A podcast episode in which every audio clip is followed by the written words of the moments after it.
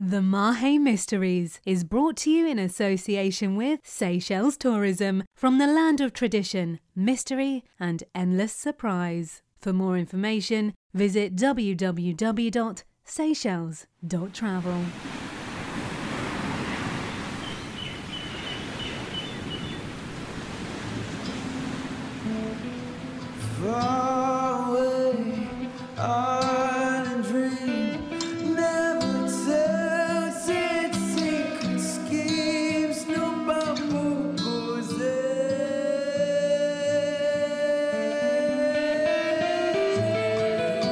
Mahe Mysteries, investigated by Patrick Muirhead, inspired by real events on a remote tropical island, but all characters and action depicted are imaginary. All that remains. Episode 4 Hello, I called to Hortense Gontier as cheerfully and casually as a sweaty and panting fifty something could, who's just stumbled in a hurry through a jungle in humidity as thick as a hot flannel. I had timed my arrival just right to coincide with hers at her mother's extravagantly huge abode. What a lovely surprise, I said. Long time no see. You look absolutely radiant. In fact, Hortense looked exhausted, in need of a long weekend and a spa at one of the island's resorts. Her face, without makeup, looked drawn and pinched, and her hair needed a wash. In contrast to her much more soignée older sister, she was in a civil service uniform that needed ironing. She eyed me suspiciously as she slammed the driver's door. Good afternoon, Mr. Patrick. I hope you and uh, are both well. Uh, the pinnacle of fitness, thank you, I said, uh, however it may look. Are you uh, out for a run or something? she asked. On a health kick? Well, let's call it that, I replied, regretting the Winstons and trying to catch my breath. Look, I'm, I'm so glad we bumped into each other. There's something I must ask you. She was moving quickly towards the house, and I wanted to catch her in the moment. About Père Maurice? she asked wryly. Very good, I said. How did you guess? Because, as you can perfectly well imagine, my sister told me, and she said you were asking a lot of unpleasant things. We don't talk to journalists. Well, let me reassure you that you aren't. I'm just your mother's penniless tenant now, and fellow Scrabble fanatic. I was sacked by the TV station a week ago last Friday, so whatever you tell me won't end up on tonight's edition of Nouvelle. Cub's honour. I've come to speak to my mother, who it seems has been putting ideas into your head, but if you haven't got a job anymore, I can't think why you're asking.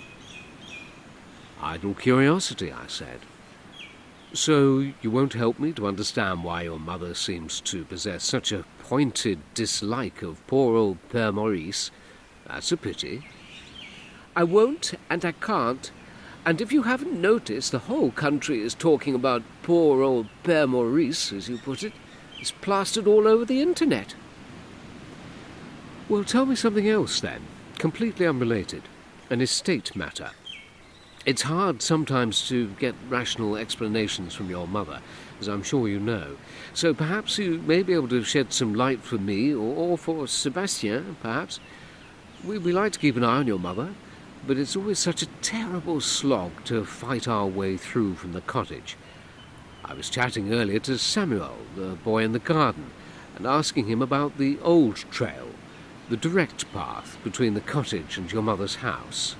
It's completely clogged with gigantic via plants and creepers. He says she won't let him clear it. It just seems a little strange to me. Easier for everyone if it's cleared, wouldn't you say? That's something you will most definitely have to speak to my mother about. Toto's path, I said crisply. That's what I'm talking about. She stopped abruptly and spun around to face me. I know exactly the path you're talking about, but it's not something I want to discuss. We don't discuss it. We never discuss it. She appeared agitated. Something Toto did, was it? Before he disappeared? Was that it? She took a deep breath. Toto didn't disappear. Who have you been talking to? What have people been saying? Toto was dismissed. It's as simple as that. Dismissed? So why has the path apparently named in his honour been left for nature to reclaim, utterly sacrosanct, as if in loving memory of him? It wasn't named by us, said Hortense. Perhaps by his crazy band of opposition comrades, as they then were. But we, my family, never wanted to hear anything more about him. Toto La Fortune was a, a drunken, womanizing brawler, a lazy good for nothing. And a supporter of the old opposition, I said. Yes, that too. And now I must speak to my mother, she said, throwing her handbag over her shoulder before stalking off for her showdown without even saying goodbye.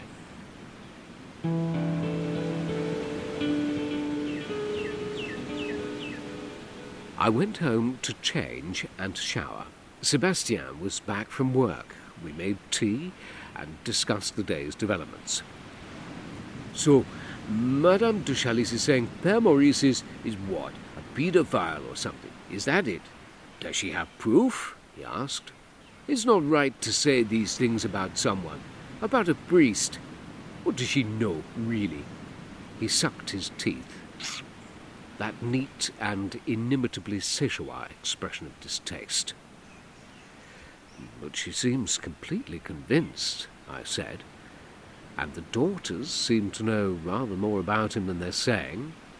It still leaves the question open about the skulls and why someone put them around to make a personal accusation, or a more general point, whether it's about the church, a specific priest, or something else. But there was only one skull at Père Maurice's church, said Sebastian.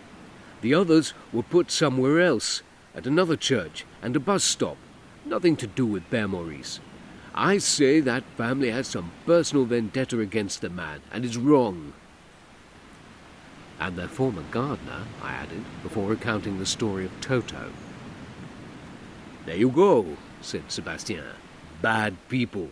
They have poison in their hearts. You should stay away. These are people with secrets they have hidden, and they want to keep them that way. You should listen to me. I know what I am saying. After tea, Sebastian settled down on the sofa indoors with his iPad to watch American talk shows while I took the dogs onto the beach. Dusk was approaching fast, and the ocean was bubbling menacingly. The sky was darkening, and a squally band of rain was moving in to give Mahe another heavy drenching. I followed Linus and Lucy's paw prints, trying to put some logic and order into seemingly unconnected facts. A feeling nagged me that somehow they were connected. The timing of the skull's placement, the suspension of the priest, and the curiously emphatic opinions of the Countess.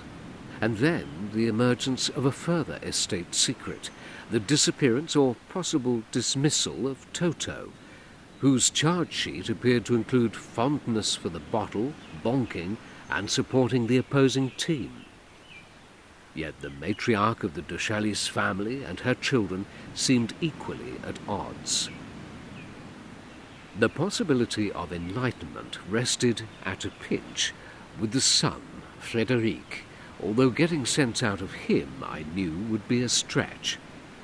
I told Sebastien I would be back in time for supper and left him immersed in Ellen before driving off up the coast towards Port Glaud. I knew exactly where Frederic would be as night fell over the island.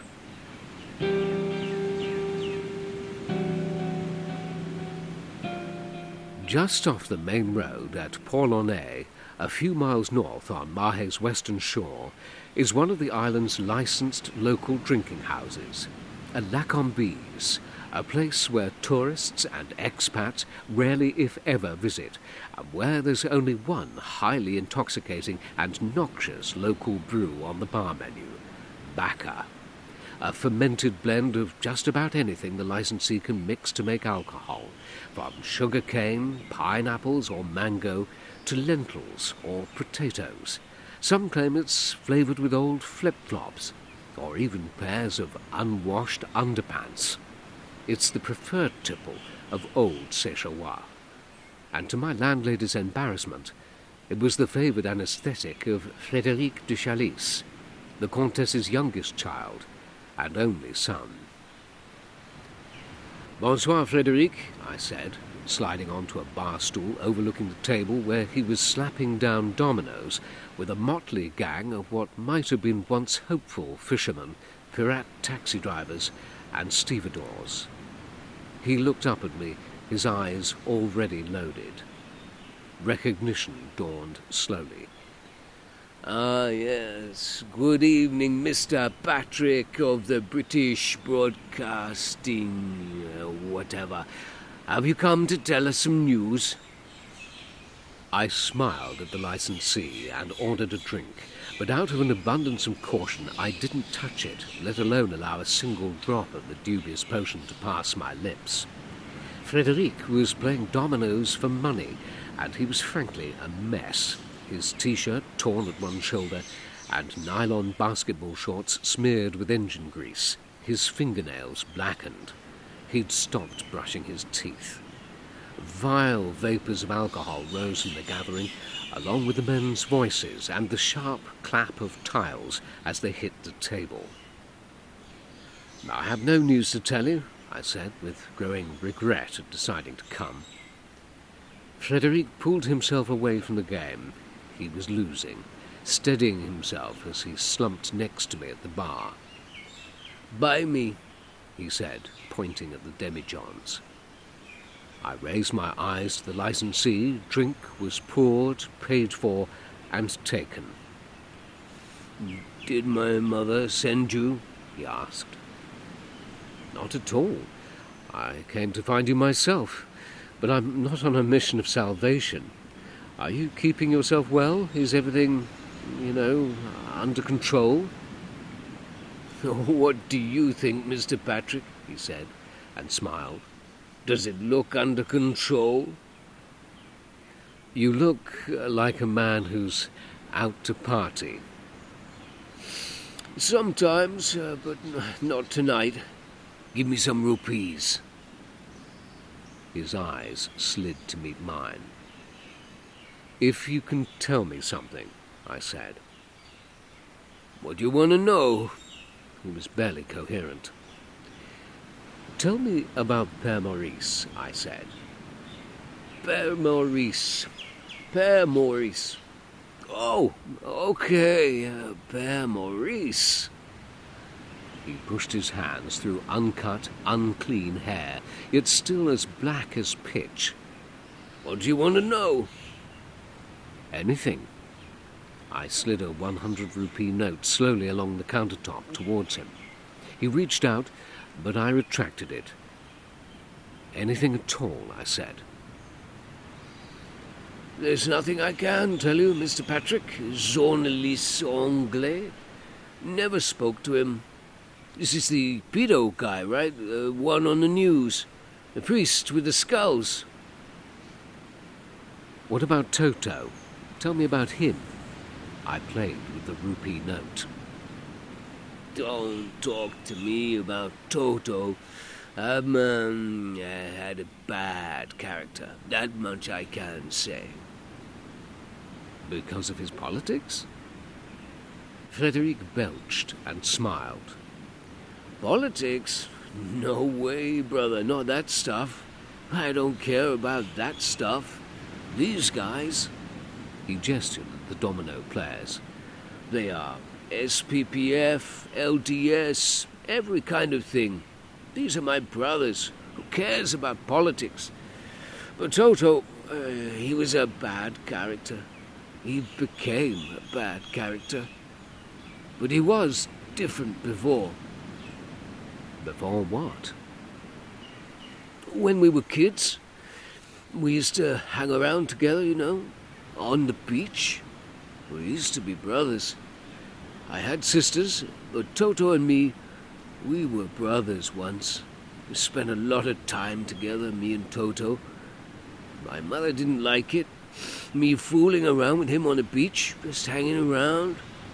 We talked to girls, smoke, drink, usual stuff.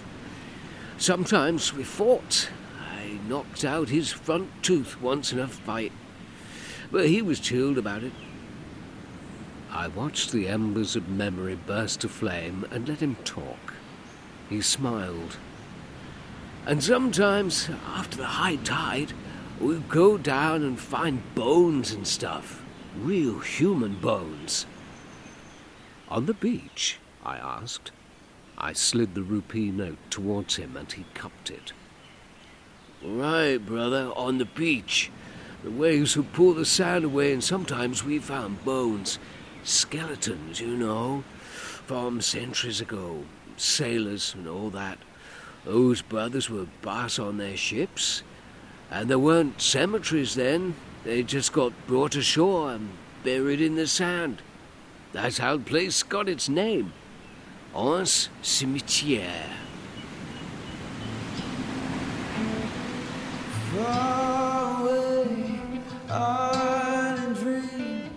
The Mahe Mysteries was created by Patrick Muirhead and Lindsay Faribault. It was written, narrated, and produced by Patrick Muirhead. Music was by Isham Rath. It was an operculum media production recorded on location in Mahe Island, Seychelles. The Mahe Mysteries is brought to you in association with Seychelles Tourism from the land of tradition, mystery, and endless surprise. For more information, visit www.seychelles.travel. Hello, everyone.